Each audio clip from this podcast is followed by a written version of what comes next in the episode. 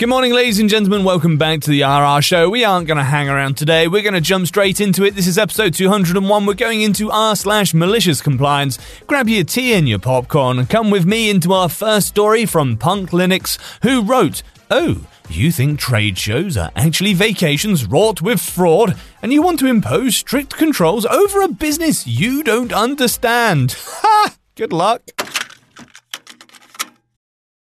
This episode is brought to you by Paramount Plus. Get in, loser! Mean Girls is now streaming on Paramount Plus. Join Cady Heron as she meets the plastics in Tina Fey's new twist on the modern classic. Get ready for more of the rumors, backstabbing, and jokes you loved from the original movie with some fetch surprises. Rated PG 13.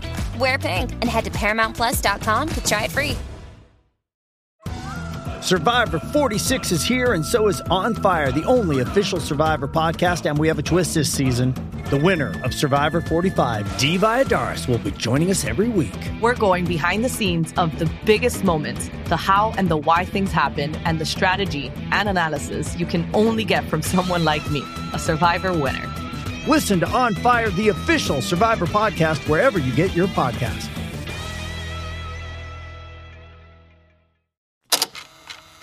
Many years ago, I worked for a company that hired an incredibly obtuse financial department who took over when they first organized.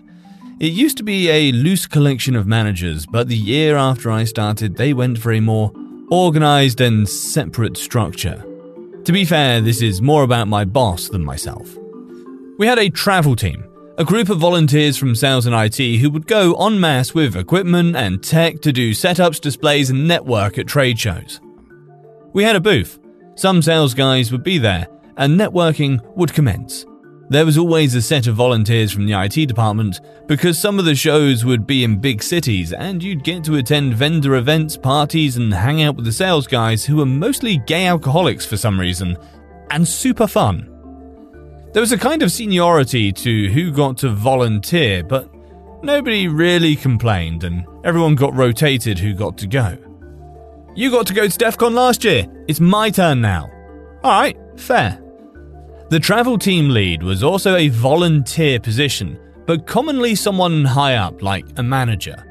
Their job was to orchestrate equipment, rentals, expenses, travel plans, convention center fees, and shipping. They also ended up getting a lot of free stuff too from sales and our partners, which they'd pass along to the travel team. It was kind of a perk, to be fair, for everyone involved. But when the new director of finance started, she put in some new and strict policies. Some of their policies started with 1. The travel team is not allowed to get reimbursed without explicit approval, and nobody was approved post event. 2. Travel team does not get a credit card of their own, or even a company card. 3. Travel team gets gift cards for a set amount, like $150, which was to be used for all expenses, Sadly, places we needed it for, like airlines, rental agencies, hotel rooms, gas pumps, and toll booths, do not accept gift cards. Finance denied these were gift cards and even specifically disallowed people in meetings to refer to them as such. Pre approved credit balances, I think we had to say. But to the rest of the world, they were 100% exactly the same as gift cards with gift card restrictions. 4. No matter how early you ask for it, often finance waited until the very, very last minute, and usually after half a dozen reminders to get anything approved, which incurred a lot of unnecessary costs, like expedited shipping, same day rental penalties, or inflated airfares. 5. If they forget, it was your fault or your manager's fault for not reminding them enough. Okay, you reminded them four times to buy the team airline tickets and it wasn't done. Should have reminded them a fifth time, so your fault. This was all in response to the Director of Finance's claim that it would reduce fraud, an issue that, as far as anyone could tell, had never happened. The director had this Dolores Umbridge approach that somebody somewhere might get away with something. She was a patronizing git with a smug grin and this annoying head waggle when she downsplained something to you so we'll call her Dolores. Before her, the travel team would just submit receipts and get reimbursed. Dolores put an end to that, specifically saying the previous lead of the travel team was just going to spend all the money on steaks and wine. He understandably told her to go fuck herself and quit the company when the dust settled. In this wake, Dolores used his free stuff from vendors as a shining example of stolen opulence and swag hoarding that she put an end to. Oh, behold, the mighty on his throne of airborne express stress, squishies, and free Uline catalogues. That left my manager to take over his duties, and he'd never done travel team, so he wasn't really sure how it all worked and didn't push back on Dolores at first until he was forced to travel with the team. He was surprised he didn't have an expense account or corporate card, and when he asked for one, he got a gift card. When he tried to use it, it was rejected pretty much everywhere he needed it except various restaurants. He paid for everything else on his personal American Express card, including stuff for the rest of the team and was rejected for reimbursements because he didn't ask for it beforehand. He was on the hook for 40k in various things from two week long trips. Of course, he complained to top management. Dolores threatened to quit if she wasn't allowed to do her job, and the top managers never had to deal with her before and were kind of wishy washy about being the bad guy here. Like, well, she says she lets you use gift cards, so. And when the manager said they were rejected, Dolores says, He's not trying hard enough. He's afraid of confrontation. He needs to be a big boy and fight back. But in the end, the top management reimbursed him under pressure from the legal department. After that happened, Dolores settled on having certain things prepaid for, like hotel, travel truck rentals, and shipping. But they waited so long to do them that often they tried to get hotel rooms or trucks rented the day of a popular event. Hence, sold out or got the wrong hotel. Washington, D.C. is not the same as Washington State, or waited so long for shipping that it cost 250 bucks to send something overnight that would have cost 40 bucks to send a few weeks prior. They also didn't understand how much anything actually cost and how we save money by doing things ourselves. And in some cases, finance did everything wrong so the team would arrive at the right hotel and found out that finance didn't submit an authorized approval for a card for, say, incidentals, a requirement for most hotels for trade shows. And nobody could reach them, so again, people got dinged on their personal cards. Again, Dolores said, they just can't accept what the hotel desk, convention center union, or dumb minimum wage bunny at the toll booth tells them. We have to fight back. We can't spoon feed and coddle these guys because they're too scared of conflict. Ever fight with a Jersey Turnpike toll booth collector? Yeah, neither had she. After two of these disasters, my manager said, just stop. Stop volunteering for these events. I will not approve time off for it. He declined being travel lead for future trips because he just couldn't afford it. This was an unpopular move at best, but he told us, just wait, let her do things her way. He was a master of malicious compliance, and with no resistance, Dolores went into fifth gear with the smug grin. Ah, now we can act like a real company. That leads to the next issue. Some of these travels were in major cities like Chicago, New York City, Washington, D.C., etc. Dolores again said that people were just going to these events to get the company to pay for a drinking vacation. Management was like, uh, yeah, we wouldn't get volunteers otherwise. Well, Dolores didn't like that idea, so she decided that she would hold a staff lottery, and you could enter your name, and she'd have a drawing on who got to go. To be fair to everyone. This fairness seems awfully slanted on her own staff, by the way, which we'll get to shortly. The point of these trade shows was not to take a vacation, something Dolores made absolutely sure to point out.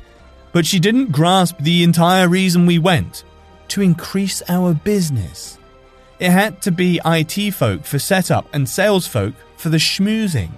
But that concept never got past her ears into her cognitive understanding. Well, since those IT and tech folk who already couldn't go and didn't want to pay for it we didn't volunteer. So the travel team ended up being other company staff who had no idea how to work, act, or deal with trade shows, which was a horrific expense disaster. Imagine the administrative assistant for marketing on the fifth floor winning a ticket. only to find out she had to pay for everything. Plus, Dolores always sent one of her own to keep an eye on everyone. But none of them knew how trade shows worked either. They only knew how to kowtow to Dolores and her control issues. What is a union fee? What's corkage? No, we did not approve some union to give us power. You plug your booth stuff into an outlet or something. They won't let you? Who is they? Well, stop using the TV screens in the booth. You don't need them. We don't sell TVs anyways. Did you know that if you have a conflict with an event center union and decline their help, they charge you anyway at the max rate? Yeah. Dolores and her team didn't know that either. And let me tell you, paying those guys a few thousand bucks ahead of time is a lot cheaper than just letting them charge you fines afterwards. Oh, she tried to fight back because she was not afraid of a little conflict, but lost heavily. Ironically, despite Dolores stating otherwise, at great length, the non IT or salespeople who went actually thought it was company paid vacation ish, just like Dolores warned about, making it a kind of self fulfilling prophecy. The fact they had to work was surprising at first. Then, after that, word got out. Nobody would enter into the lottery, so now they had no volunteers. So Dolores assigned them to interns. Interns! I could write an entire novel from that disaster alone. Imagine sending a bunch of college kids to Vegas, telling them they had to pay for things, and putting them in a job conflict situation where they were guaranteed to lose.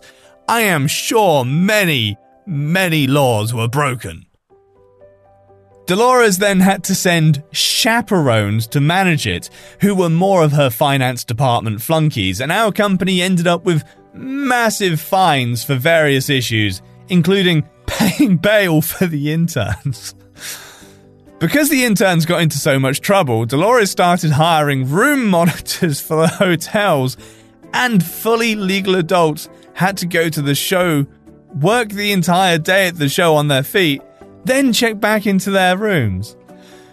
She also put four to six people to a room too, like they were a high school band or something.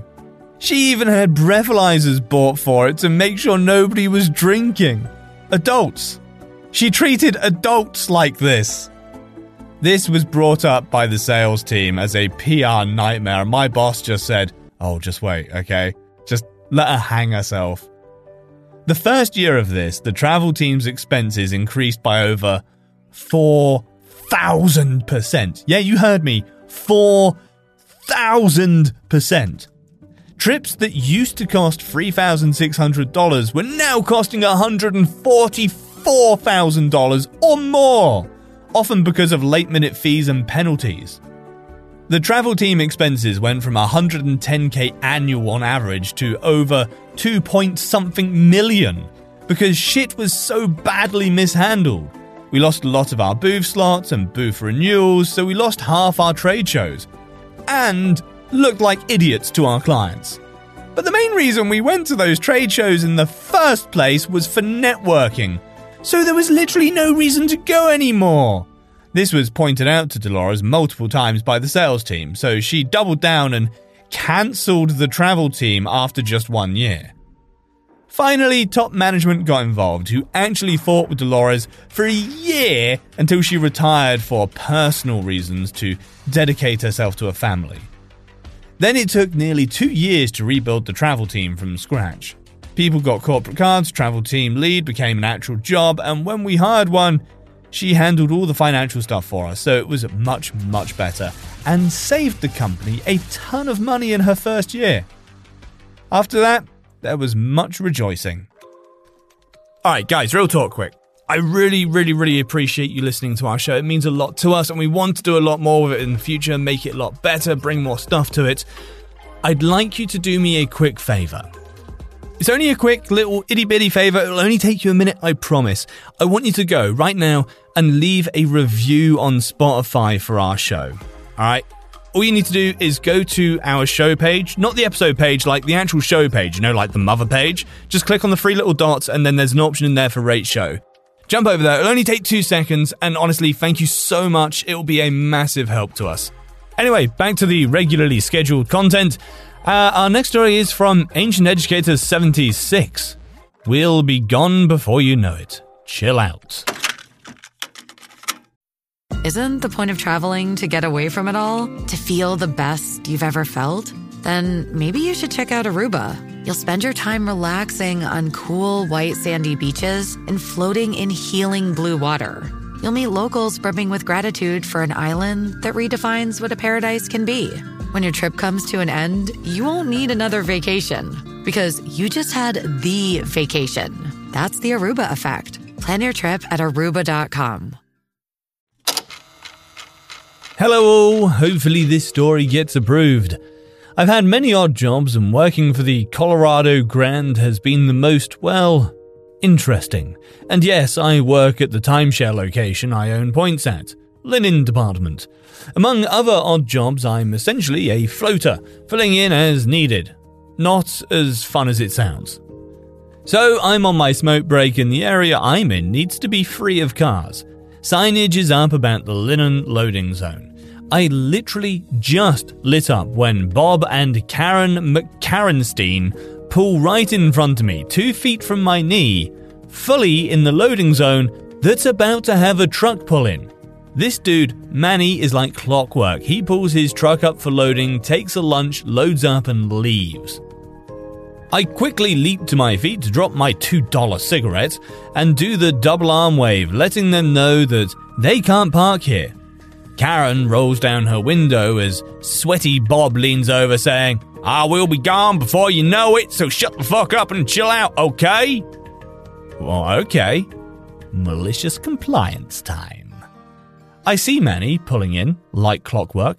I see Bob, see Manny, all in a panic. I see Manny pulling in like clockwork. I see Bob, see Manny, all in a panic. I see Manny see me, with a smile on my face, looking at him. Oh, he knows what to do. He pulls up as far as possible for loading, blocking, panicking Bob in as he's trying to grumble around for his ignition. I could swear Bob was talking to me, but I was told to shut the fuck up, so what's the point? I then turn and walk to the ice machine a ways away, get a drink, and chill out. I even got my personal fan knowing it's a hot one. We load up, taking our time as Manny eats his Jimmy Johns, chilling all the while. This could have taken an hour plus, but we decided after 25 minutes and an irate Karen unleashing her vengeance on Bob instead of us to let them out. Bob was literally the first person I've seen with sheepishness on his face. Priceless. Our next story is from Phantom Father 88. No, I said okay. A few years ago, I was moving my business to a new location that needed six months to be built out. I informed our current alarm company a few months before the move that we'd be moving services, which for whatever reason they couldn't do.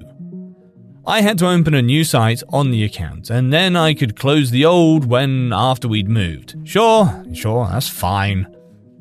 They got all the details and sold me the newer system that would be connected to the internet so I could monitor it from my phone. Sounds great. So they then told me they could install it next week, but I have to have the internet set up and running before they could do it.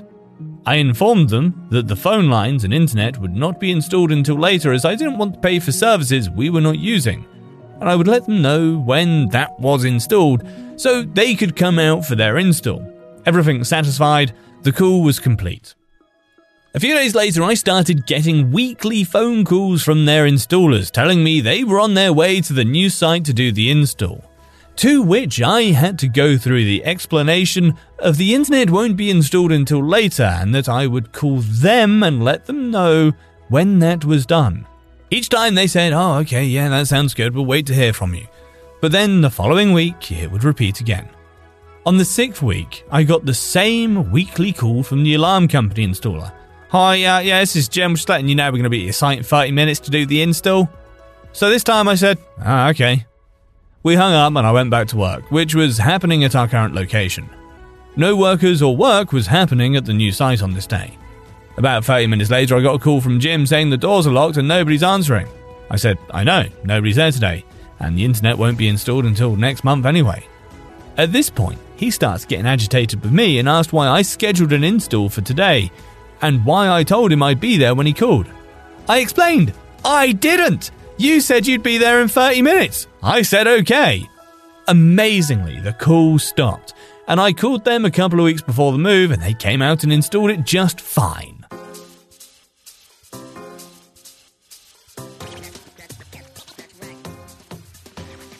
Well, my lovely jobblies, that's it for this episode. I hope you're having a fantastic day. I hope it continues to get better, and I hope you're here for our next episode. Make sure you're following along. If you're just dying for some more, head over to YouTube, check out our YouTube over there. It's the rrshow.com, and we are dropping some absolute bangers over there, so be sure to check it out. And if you've got a second, don't forget, drop us a review. It would be a big, big, big, big, big help. Thank you so much in advance for that. Until next time, guys. Oh my god. Until next time. Thanks for listening. Peace out. Take care. Lucky Land Casino asking people what's the weirdest place you've gotten lucky? Lucky? In line at the deli, I guess? Aha, in my dentist's office. More than once, actually. Do I have to say? Yes, you do. In the car before my kids' PTA meeting. Really? Yes. Excuse me, what's the weirdest place you've gotten lucky? I never win and tell. Well, there you have it. You can get lucky anywhere playing at LuckyLandSlots.com. Play for free right now. Are you feeling lucky? No purchase necessary. Void where prohibited by law. 18 plus. Terms and conditions apply. See website for details. Do you enjoy science, spooky stories, and all things paranormal? We do too. While we would love for most paranormal stories to be true, we are here to tell you that they probably aren't. But that doesn't make them any less fun to speculate about. We are the Spooky Science Sisters podcast. In this podcast, we bring you bi weekly discussions on possible scientific explanations behind the supernatural. Backed up by research articles and other credible sources, we do deep dives into things like archaeology and physics and share in depth discussions with topic experts. Visit us at SpookyScienceSisters.com to listen to a couple of skeptics debunk some of your favorite alien encounters, cryptid sightings, and ghost stories with science, sass, and a significant amount of laughter. Thank you and stay spooky.